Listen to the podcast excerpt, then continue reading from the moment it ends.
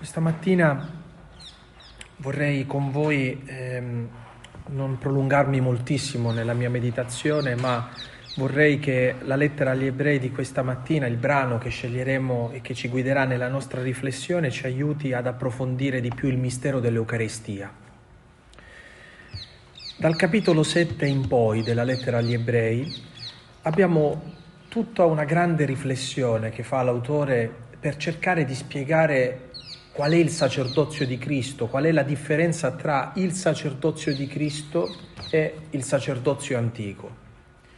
Ed è interessante perché, eh, perché per dirci la grande differenza tra Gesù e chi lo ha preceduto, ci dice che se il sacerdozio antico ha come capostipite Aronne, ed è un sacerdozio che, di cui possiamo alla fine andare a trovare la radice, possiamo controllarne il principio, come è nato, il culto, come, si è sviluppato.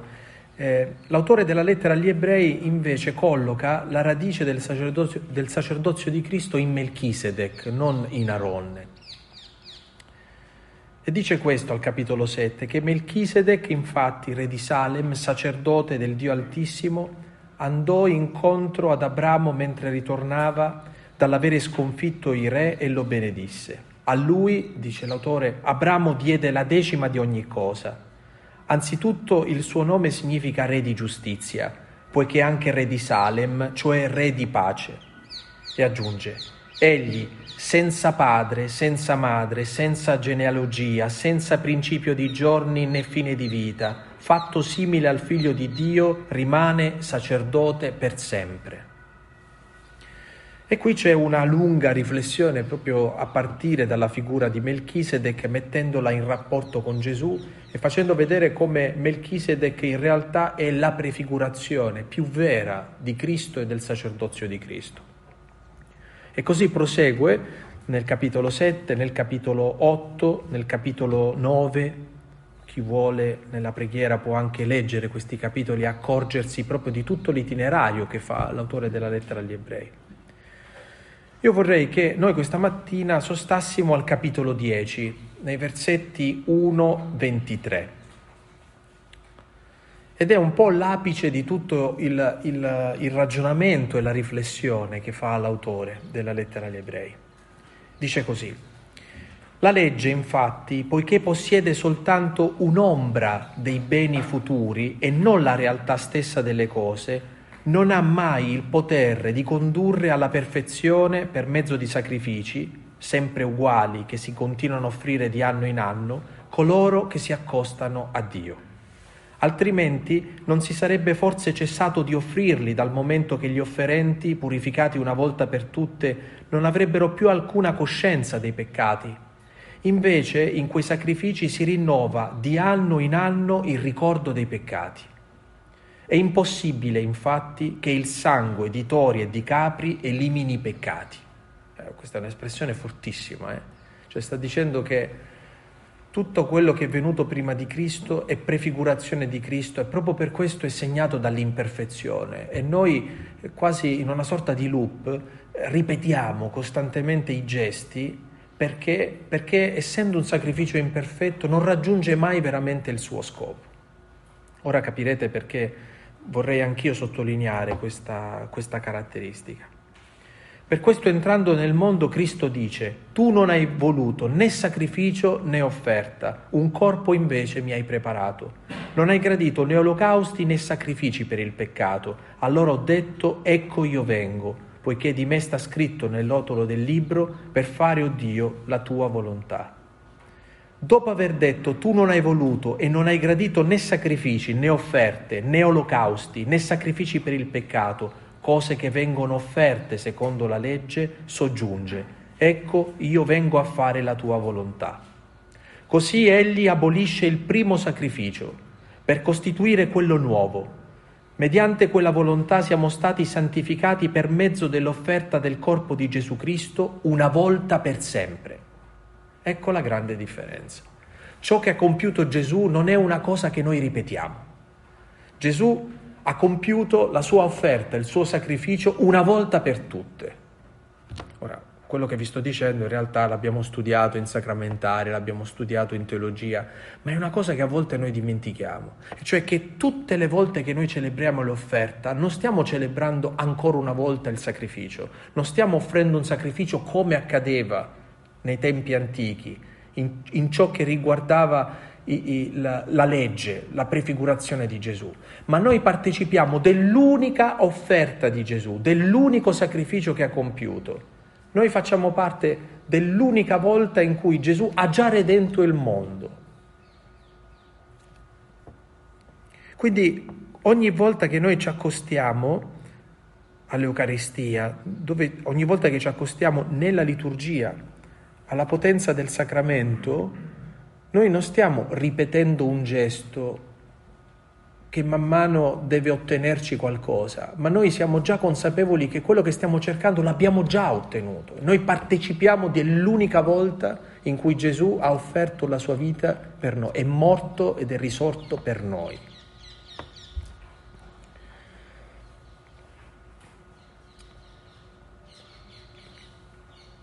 Ogni sacerdote si presenta giorno per giorno a celebrare il culto e a offrire molte volte gli stessi sacrifici che non possono mai eliminare i peccati.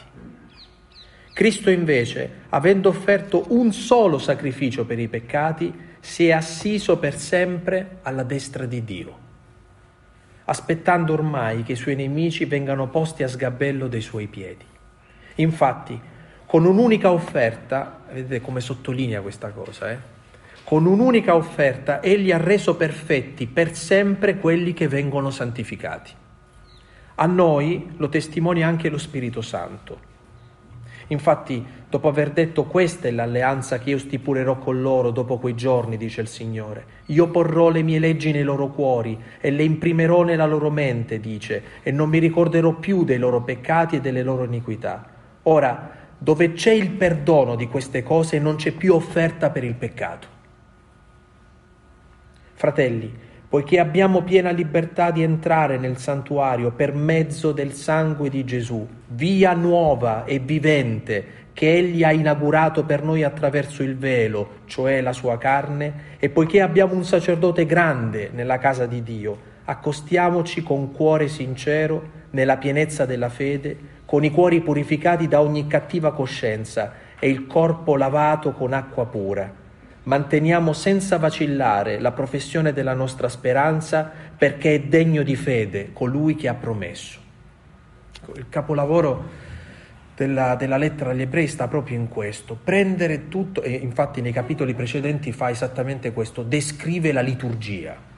Descrive quello che accade nel Tempio, descrive eh, eh, tutti gli strumenti liturgici, i gesti liturgici. E a un certo punto dice che ognuna di queste cose altro non sono che la prefigurazione di un solo uomo, di una sola persona, di Gesù, del corpo di Gesù. È lui la pienezza di tutta quella liturgia il velo, il tempio, il santo dei santi, eh, l'altare, la vittima, il sacerdote. Egli è tutto lui. Lui è la pienezza di tutto quello che noi nei secoli precedenti a lui abbiamo spezzettato in gesti, in prefigurazioni. La cristologia che viene fuori da qui è, è di una potenza estrema tutto è ricapitolato in Cristo, tutto viene raccolto in Lui. Egli, eh, Agostino, Sant'Agostino lo sottolinea, no? Gesù è sacerdote perché è vittima, e quindi è sacerdote, vittima, altare, tutto Lui una volta per sempre Egli ha compiuto questo sacrificio per ciascuno di noi e quindi noi siamo già liberati mediante il suo sangue dai peccati. Non offriamo più questo nella speranza di essere perdonati, offriamo questo sapendo di essere perdonati per partecipare di questo perdono. Qui c'è una differenza radicale. Noi non offriamo un sacrificio nella speranza che qualcuno ci perdoni dal peccato ma noi offriamo il sacrificio sapendo di essere stati perdonati e per partecipare di questo perdono, che già si è compiuto. Gesù ha già crocifisso tutti i nostri peccati, ha già crocifisso tutta l'ingiustizia della storia, Gesù ha già vinto. Questa consapevolezza cambia, dovrebbe cambiare in maniera radicale il nostro modo di stare al mondo.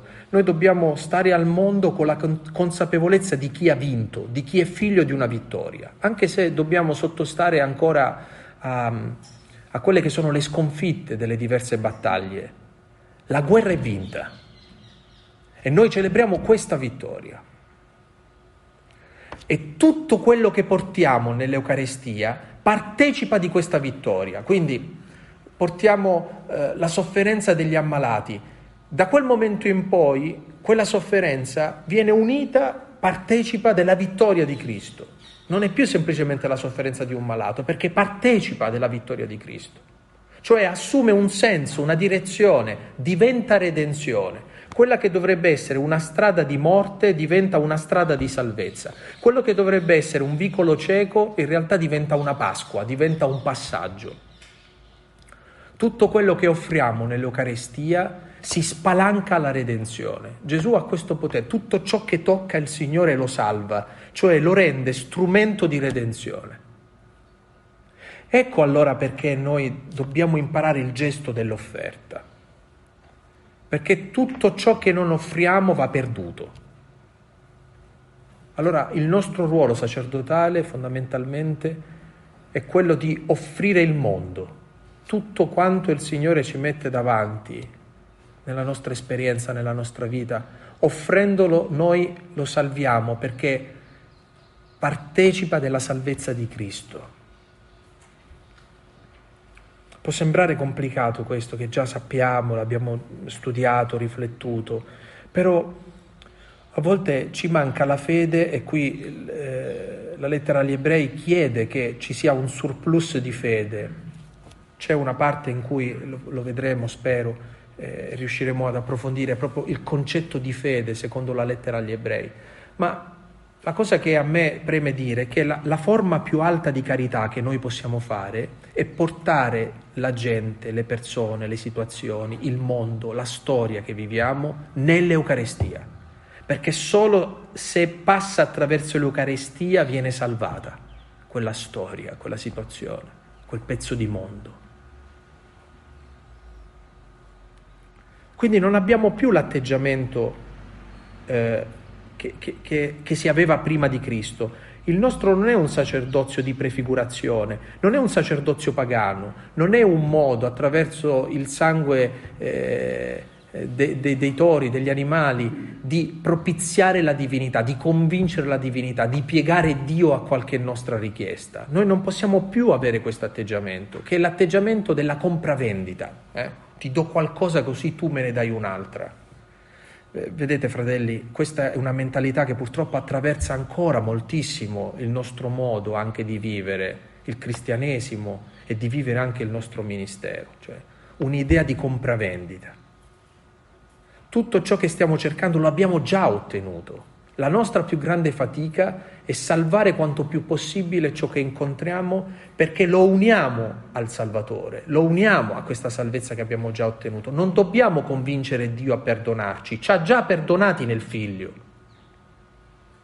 Non dobbiamo convincere Dio a salvarci, ci ha già salvati nel Figlio. La domanda è se noi vogliamo unirci a Lui, se vogliamo vivere un rapporto con Lui di salvezza. E dove avviene questo innesto? Dove avviene questo, questo mirabile scambio, dicono i padri, no? admirabile commercium, meraviglioso scambio nell'Eucaristia? Ora, il mistero dell'Eucaristia, adombrato da quelli che sono i gesti liturgici, eh, è il mistero più grande e proprio perché è un mistero è difficile riuscire a spiegarlo fino in fondo. Vorrei che questa mattina ci lasciassimo aiutare da una pagina del Vangelo abbastanza famosa. Ci troviamo al capitolo 13 del Vangelo di Giovanni. Giovanni, capitolo 13, versetti 1-20. Ecco, come abbiamo già avuto modo in questi giorni di dire, dal capitolo 13 in poi del Vangelo di Giovanni iniziano i cosiddetti discorsi di addio. E soprattutto il capitolo 13 è il capitolo che, che, che segna un po' il passaggio, no? è, è, è un po' una sorta di limite, Perché? Perché nel capitolo 13 è raccontata l'ultima cena, cioè da lì in poi comincia attraverso un gesto particolare raccontato dall'Evangelista Giovanni, quella che è poi il, i racconti della passione, hm? i discorsi di addio. Ehm, la particolarità di Giovanni, a differenza dei sinottici, è che si mette a descrivere questa scena spostando l'attenzione a qualcosa che non dovrebbe avere eh, la, la, preminenza, cioè se noi pensiamo all'Eucaristia, così come ne siamo convinti ovviamente, che il corpo e il sangue di Cristo, che sono in qualche maniera eh, significati nel pane e nel vino, tutta la scena dovrebbe costruirsi attorno soprattutto il pane e il vino. Invece Giovanni costruisce la scena spostando l'attenzione da un'altra parte è la lavanda dei piedi. E anche qui ci dà un'indicazione potente, cioè ci dice che tutto il mistero dell'Eucaristia, tutto il mistero della redenzione, l'unica offerta a cui tutti noi partecipiamo,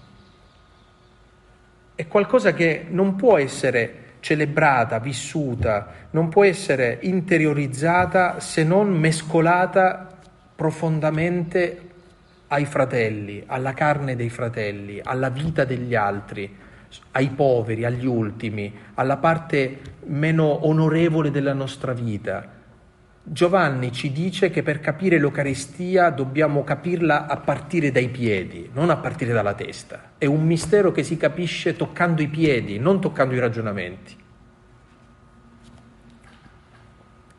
Prima della festa di Pasqua Gesù, sapendo che era venuta la sua ora di passare da questo mondo al Padre, avendo amato i suoi che erano nel mondo, li amò sino alla fine. Ah, già qui ci sarebbe da fare un corso di esercizi spirituali. Eh? Gesù ama i suoi che erano nel mondo e li ama sino alla fine. Perché c'è un momento in cui sembra conveniente amare qualcuno, ma poi arriva un momento in cui tutto ti dice che non conviene più amare. E lì è il momento in cui Gesù mostra una fedeltà, la fedeltà di amare sino alla fine.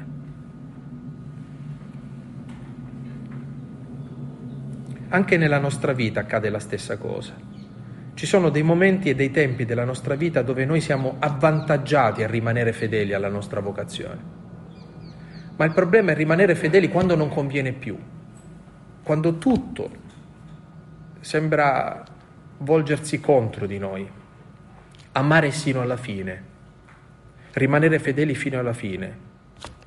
È quello che i nostri anziani tante volte dicono quando pregano per la nostra santa perseveranza.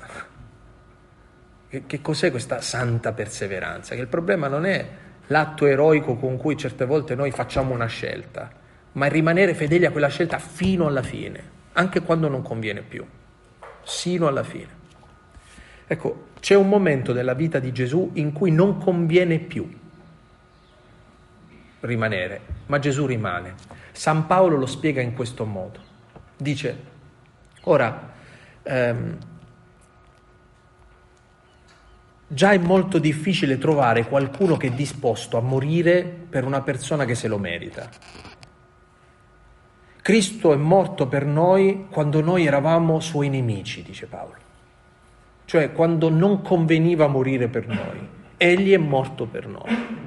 È una lezione immensa eh, perché soprattutto nel ministero, nel ministero esterno, nel ministero verso la gente, in un ministero pastorale, ci sono dei momenti che tu ti dici ma questi non lo meritano. Io ho dato la vita per questi, ma non merita non meritano il sacrificio della mia vita, non meritano lo zelo, eh, l'impegno, eccetera. Ma noi le cose le facciamo per amore di Cristo, a immagine di Cristo, non perché qualcuno se lo merita. Eh. Anche noi non meritavamo che Gesù morisse per noi, eppure è morto per ciascuno di noi. È, questo è ciò che guida la nostra vita, non fare le cose perché conviene farle o perché a chi noi facciamo tutto questo... Eh, abbiamo l'evidenza che merita quel, quel, quel, nostro impegno, quel nostro sacrificio. È qualcosa di molto più grande invece, è la gratuità. Fare le cose gratuitamente significa farle senza ricevere nessun contraccambio. E proprio per questo sperimentare che quello che stai facendo, proprio perché non ha un contraccambio, è inutile, cioè non ha un utile. Egli, amato i suoi che erano nel mondo, li amò sino alla fine. E durante la cena, quando il diavolo aveva già messo in cuore a Giuda, figlio di Simone Iscariota, di tradirlo, anche qui, il diavolo mette nel cuore di Giuda il, il, il pensiero di tradirlo.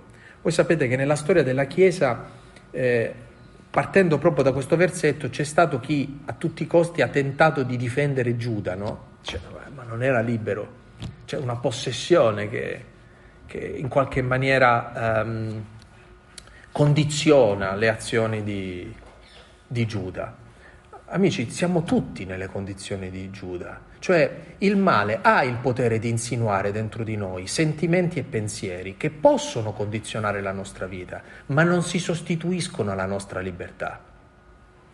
Il problema serio non è avere un pensiero o avere un sentimento, anche a me può passare l'idea di ammazzare qualcuno perché eh, non lo sopporto, è un pensiero, o, o di odiare qualcuno e di dire, ma desiderare il male di qualcuno. Il problema fondamentale non è tanto avere questo tipo di pensieri o di sentimenti, che certe volte non dipendono da noi, sono tentazioni. Ci scandalizzano perché li ritroviamo nella nostra testa, ci scandalizzano perché li troviamo dentro il nostro cuore. Ma tu sai che non sei tu, che qualcun altro ti può insinuare questo nella testa e nel cuore ma tu rimani libero. Il male può condizionarci, ma non può decidere. Questo è importante. Eh? Non può mai intaccare la radicale libertà che ciascuno di noi ha. E perché? Perché questa libertà radicale ce l'ha data Dio, noi siamo immagine e somiglianza di Dio. Questa radicale libertà è stata redenta da Gesù sulla croce. Allora, la nostra vita è fatta di condizionamenti, cioè di cose che ci spingono a destra e a manca, ma ciò non significa che nonostante quei condizionamenti noi rimaniamo liberi, cioè possiamo andare contro quei condizionamenti, possiamo andare contro corrente. Se uno ti dà uno schiaffo, è o no un condizionamento ricevere un male? Quindi la cosa più spontanea che ti viene da fare è occhio per occhio, dente per dente. Ti, tu mi dai uno schiaffo, io te ne do un altro. Il porgere l'altra guancia non soltanto è un gesto rivoluzionario, è un gesto contro natura. Perché? Perché la nostra natura è azione e reazione. Ad un'azione corrisponde una reazione. A un condizionamento corrisponde la reazione. Ma avere un condizionamento non significa non essere liberi. E qui Tante volte noi pensiamo che siccome vediamo che la nostra vita è condizionata da tante cose, proprio per questo ci arrendiamo a questi condizionamenti. Io sono così, io sento così, io penso così. Ma qui il problema non è che cosa eh, pensi, che cosa provi, ma che cosa scegli. Gesù, sapendo che il Padre gli aveva dato tutto nelle mani e che era venuto da Dio e a Dio ritornava, si alzò da tavola, depose le vesti, prese un asciugamano e se lo cinse attorno alla vita. Poi versò dell'acqua nel catino e cominciò a lavare i piedi dei discepoli e ad asciugarli con l'asciugamano di cui si era cinto. Allora, anche qua non, possiamo fermarci molto, ma tutta la gestualità che Gesù compie lì eh, è, è, davvero una lezione immensa per ciascuno di noi. Si alza da tavola, eh, depone le vesti, prende un asciugamano, se lo mette attorno alla vita, versa dell'acqua nel catino, comincia a lavare i piedi dei discepoli ad asciugarli. Il gesto è talmente tanto scandaloso che eh, dobbiamo immaginare la reazione. Eh, la roba che sta facendo Gesù è quello che fanno gli schiavi, gli schiavi fanno questo. Come può lui perdere così tanto di autorevolezza nel fare una cosa del genere, mettere talmente tanto in discussione la sua autorità con un gesto simile? Venne dunque da Simon Pietro e questi gli disse, Signore, tu lavi i piedi a me? Rispose Gesù, quello che io faccio tu ora non lo capisci, lo capirai dopo. Gli disse Pietro, tu non mi laverai i piedi in eterno. Ah, che bello l'eccesso di Pietro. Pietro va sempre per eccessi, eh? sempre. Però ecco, questo è il primo punto. Vi dicevo che per poter capire l'Eucaristia dobbiamo partire dai piedi e non dalla testa. E Pietro invece vuole capire, vuole partire dalla testa.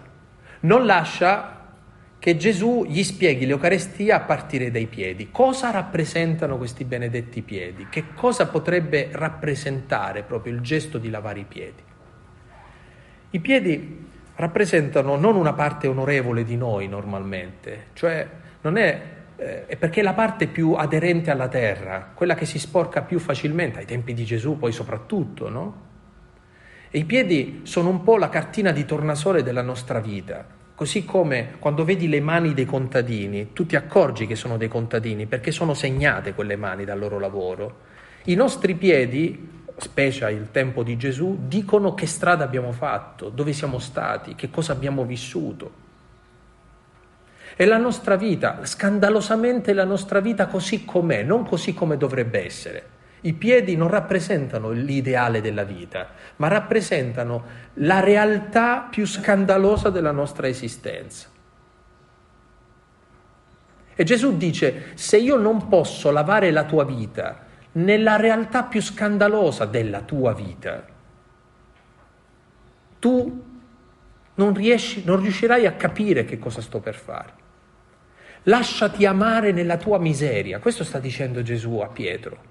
Lasciati amare nella tua parte più indegna. Lasciati amare nella tua vita più autentica.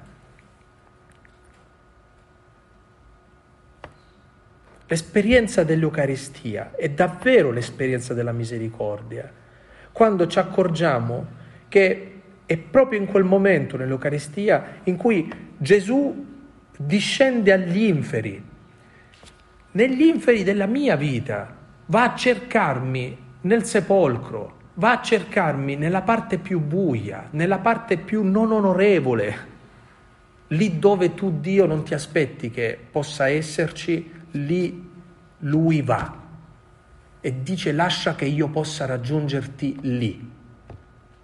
Quello che io faccio tu ora non lo capisci, lo capirai dopo.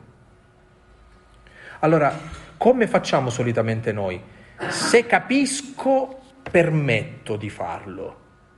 E Gesù dice il contrario, dice permettimi di fare questo, così capirai.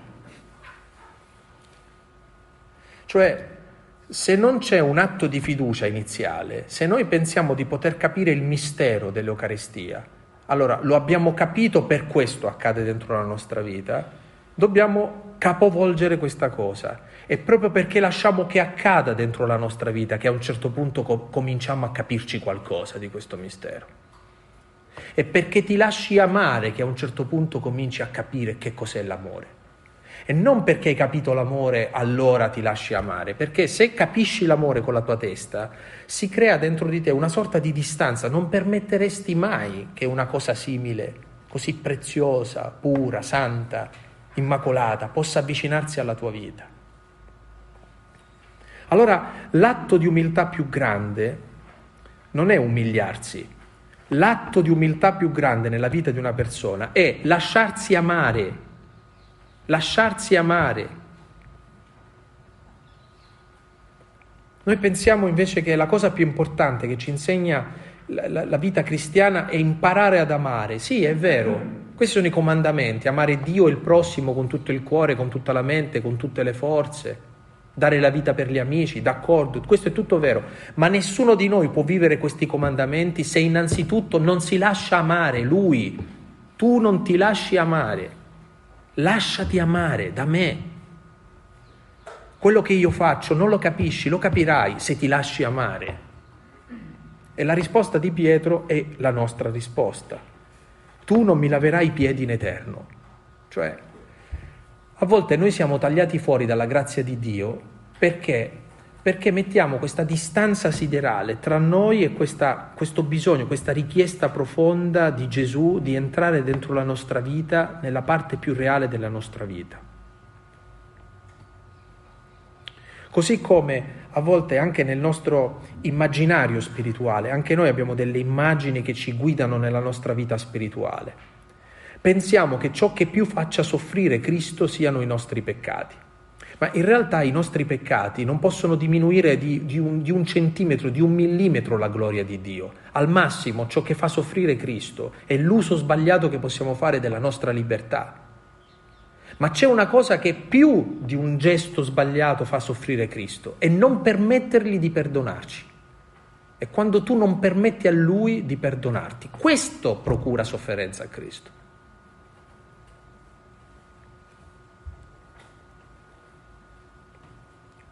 Non lasciare che il Signore possa entrare dentro la nostra vita fino al punto da redimerla. E in fondo questo si muove su una convinzione terribile, e cioè che i nostri peccati alla fine sono più grandi del suo amore, sono più grandi della sua misericordia, ma questo è impossibile. Qualunque cosa orribile abbiamo potuto fare dentro la nostra vita è da presuntuosi pensare che questo sia più grande di Dio. Dio è più grande, Dio è più grande. E la domanda seria è se noi crediamo di più ai nostri peccati, alla nostra indegnità o a Dio. Allora, l'umiltà è permettere a Gesù di poter toccare i nostri piedi, lavare i nostri piedi. E, e Gesù ha un modo chiaro per convincere Pietro a convertirsi, a passare da non mi laverai i piedi in eterno al contrario. Gli rispose Gesù, se non ti laverò non avrai parte con me. Ecco, questa è l'unica condizione, eh? è l'unica condizione per entrare nel mistero dell'Eucarestia. O ti lasci lavare i piedi o non puoi sedere a tavola, non puoi entrare in questo mistero. O ti lasci amare o sei tagliato fuori dal mistero di Dio. Dio non è un amore che capisci e per questo annunci. Dio è un amore di cui fai esperienza, per questo lo annunci e lo annunci solitamente per gratitudine. Se non ti laverò non avrai parte con me. Gli disse Simon Pietro, Signore, non solo i piedi, ma anche le mani e il capo. Vedete come passa da un eccesso all'altro. Eh? E Gesù soggiunse, chi ha fatto il bagno non ha bisogno di lavarsi se non i piedi ed è tutto puro. E voi siete puri, ma non tutti. Sapeva infatti chi lo tradiva. Per questo disse non tutti siete puri.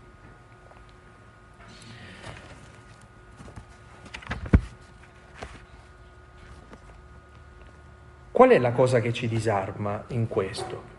È che l'Eucarestia è un mistero, ma è un mistero semplice, non è un mistero complicato.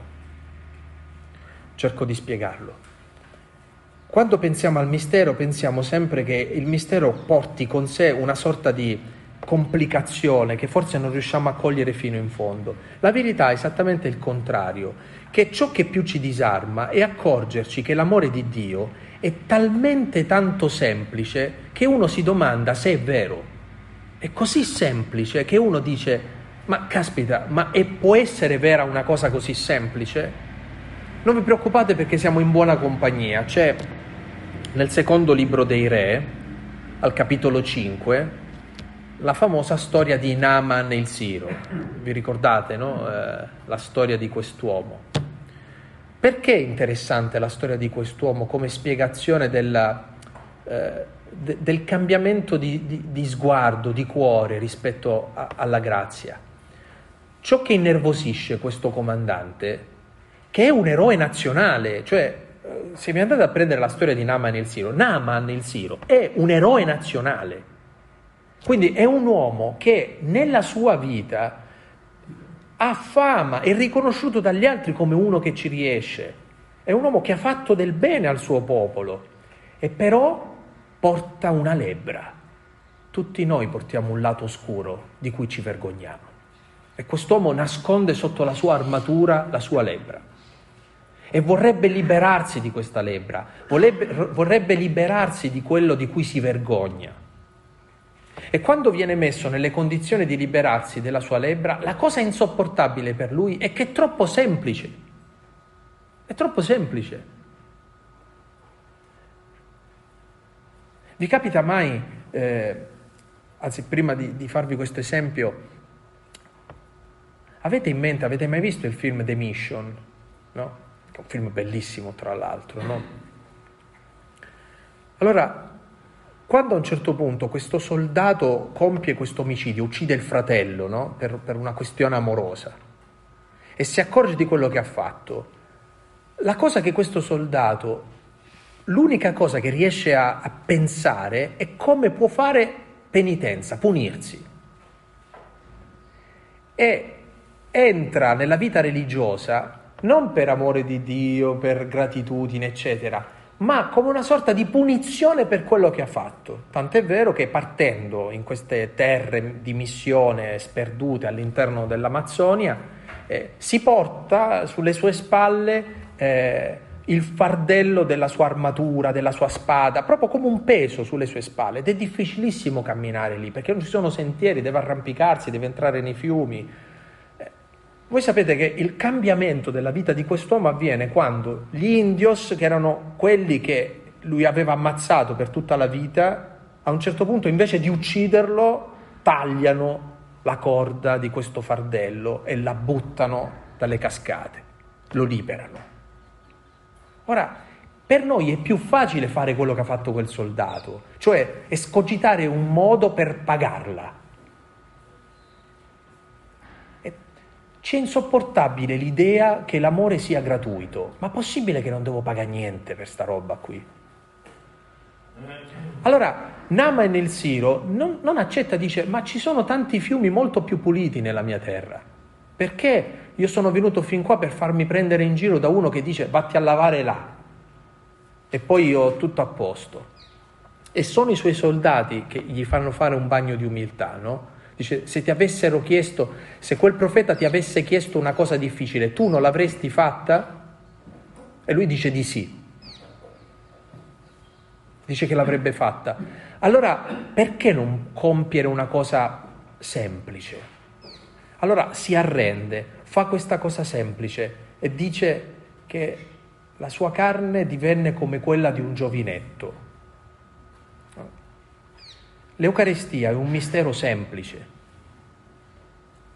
L'Eucarestia davvero può cambiare la nostra vita, ma non è magia, è la grazia, grazia gratuita, grazia accessibile. Gesù ha reso accessibile ciò che per noi non era assolutamente accessibile ha reso alla portata di mano per ciascuno di noi ciò che era impossibile a ciascuno di noi.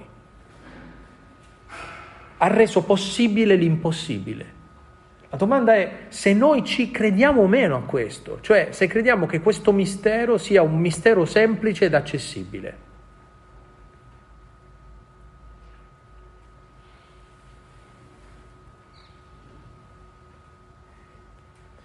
E poi se andate a prendere la storia di Naaman il Siro, a un certo punto, vediamo se lo ritrovo anch'io,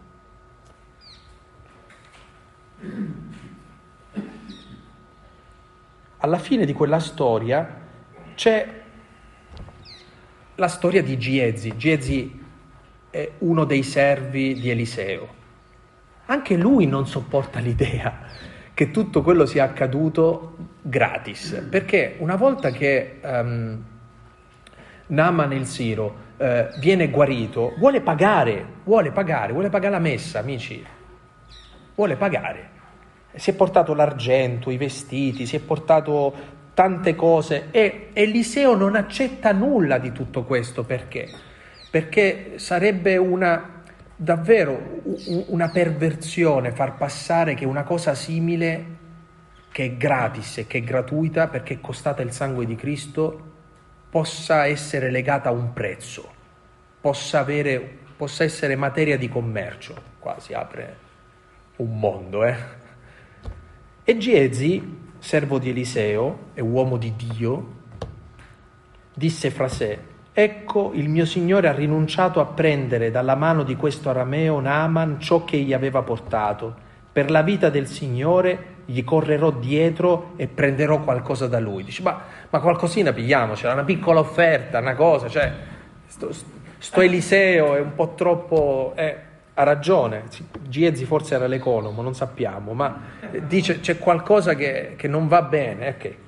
E Giezi inseguì Naaman e Nama, vedendolo correre verso di sé, saltò giù dal carro per andargli incontro e gli domandò, tutto bene? E quello rispose, tutto bene. Il mio Signore mi ha mandato a dirti, ecco, proprio ora sono giunti da me due giovani dalle montagne di Efraim da parte dei figli dei profeti. Da loro un talento d'argento e due mute di abiti. Cioè, trovata la scusa, no? Dice, sono arrivati degli ospiti, mi ha detto il mio padrone che non prende niente, ma se proprio, se vuoi aiutarci, non a me, eh, abbiamo i poveri in parrocchia. Cioè abbiamo, no, a me no, per i poveri. Sono arrivati, se puoi dare qualcosa per loro.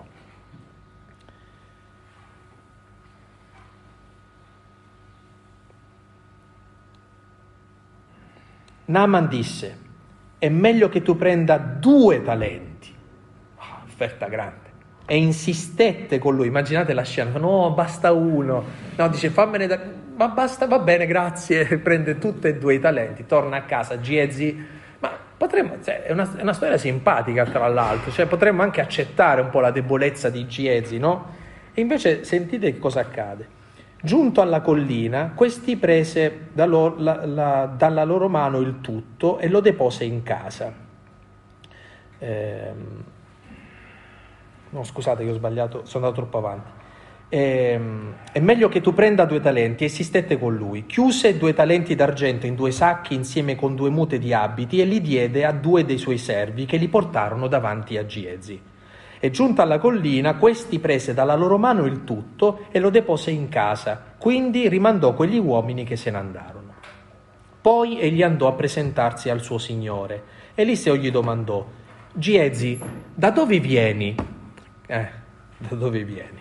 E rispose, il tuo servo non è andato da nessuna parte. Ma tu ti metti a fare queste cose con un profeta, capite? Cioè, cioè bisogna essere stupidi, eh? Con un profeta, vabbè.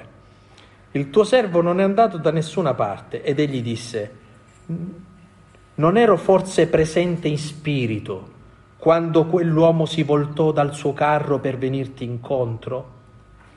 Era forse il tempo di accettare denaro e di accettare abiti, oliveti, vigne, bestiame minuto e grosso, schiavi e schiave? Ma la lebbra di Naaman si attaccherà a te e alla tua discendenza per sempre. Uscì da lui lebroso, bianco come la neve. Ecco, quando noi non accettiamo che questo mistero sia semplice e gratuito, quando non ci lasciamo evangelizzare da questa gratuità, è questo che ci fa ammalare di una lebbra che non ci togliamo più di dosso non possiamo dare al sacrificio di Cristo nessun prezzo perché questo sacrificio è gratuito e noi siamo ministri di questa gratuità. Dare a tutti gratuitamente questa parola che salva, dare a tutti gratuitamente questo amore che salva, dare a tutti gratuitamente questo mistero che può redimere la nostra esistenza. Capite che quello che io cerco di fare in, in una meditazione è dare delle provocazioni, delle piste. Qui ci sarebbe da riflettere su tante cose, anche nel nostro modo di pensarci, di pensare la Chiesa, di pensare... Ma c'è una cosa che deve, deve essere sempre salvaguardata, e cioè se il nostro ministero è attraversato da questa gratuità. Poi ha ragione Gesù a dire che l'operaio ha diritto alla sua mercede ma è attraversato o no da questa gratuità. E la gratuità viene dal fatto che noi esercitiamo un ministero a fondo perduto, senza la rassicurazione di avere un contraccambio, umanamente parlando. Farlo e basta, annunciare e basta, donare e basta, fare questo. Allora, mi piacerebbe che questa mattina, mentre celebriamo anche la misericordia per chi lo desidera con il sacramento della confessione, ognuno di noi possa ripensare al mistero eucaristico, possa pensare e consapevolizzare che cosa significa partecipare dell'unico sacrificio di Cristo, compiuto una volta per tutte. Che cosa significa eh, pensare che tutto quello che non offriamo, che non transustanziamo nella messa, va perduto. Il nostro ministero come un mistero di offerta, di intercessione. Che cosa significa poter amare gli altri perché ci siamo lasciati lavare i piedi da Cristo? Abbiamo lasciato che Cristo entri nella parte più scandalosa della nostra vita. Abbiamo lasciato che Egli tocchi la nostra lebbra e ci dica con semplicità che cosa possiamo fare per liberarci da questa lebbra. Questa gratuità che ci ha guariti, ci ha resi gratuiti, ministri gratuiti di questa grazia. Cioè, noi che siamo accostati al suo mistero, siamo diventati come Lui. Non semplicemente facciamo delle cose per Lui, ma siamo diventati come Lui. Mi impressiona sempre molto quando nella liturgia, nella messa soprattutto, noi abbiamo sempre due modi di rapportarci nella liturgia. O parliamo al popolo o parliamo a Dio. O ci rivolgiamo a Dio o ci rivolgiamo ai fratelli. Ma c'è un unico momento della messa in cui noi parliamo in persona a Cristi. Ed è il momento della consacrazione. E lì noi diciamo prendete e mangiatene tutti, questo è il mio corpo. Non diciamo questo è il corpo di Gesù, questo è il mio corpo. C'è un'identificazione profonda tra il nostro corpo e il, no- e il corpo di Cristo, tra il nostro sangue e il sangue di Cristo. Prendete e mangiatene tutti, prendete e bevetene tutti. Ecco, noi siamo diventati come Lui, noi siamo in persona Cristi ma non lo siamo soltanto in quell'istante della messa, ma è, è la chiamata più grande che noi viviamo partecipando del sacerdozio, è proprio quello di essere il prolungamento di questa gratuità di Dio che è venuto a salvarci, a rendere semplice ciò che per noi era inaccessibile, a rendere possibile questa redenzione. Che cosa dovrebbe produrre questa meditazione questa mattina? Che cosa dovrebbe portare dentro la nostra vita? Spero un sentimento di profonda gratitudine. Perché noi siamo sì quelli che celebrano l'Eucaristia, ma siamo anche quelli che usufruiscono dell'Eucaristia, quelli che mangiano l'Eucaristia. E noi celebriamo, mangiamo, diventiamo. Diventiamo come Lui. Questo mistero eucaristico dovrebbe far diventare un'Eucaristia tutta la nostra vita. Qualche anno fa, qualche tempo fa, eh, lo cito spesso perché mi colpì, eh, Benedetto, XVI celebrò, non ricordo se era il sessantesimo sacerdozio, forse, boh, forse di più anche. E e il Papa insieme ai cardinali gli facevano gli auguri e lui si mise in piedi come, con la lucidità di Benedetto eh.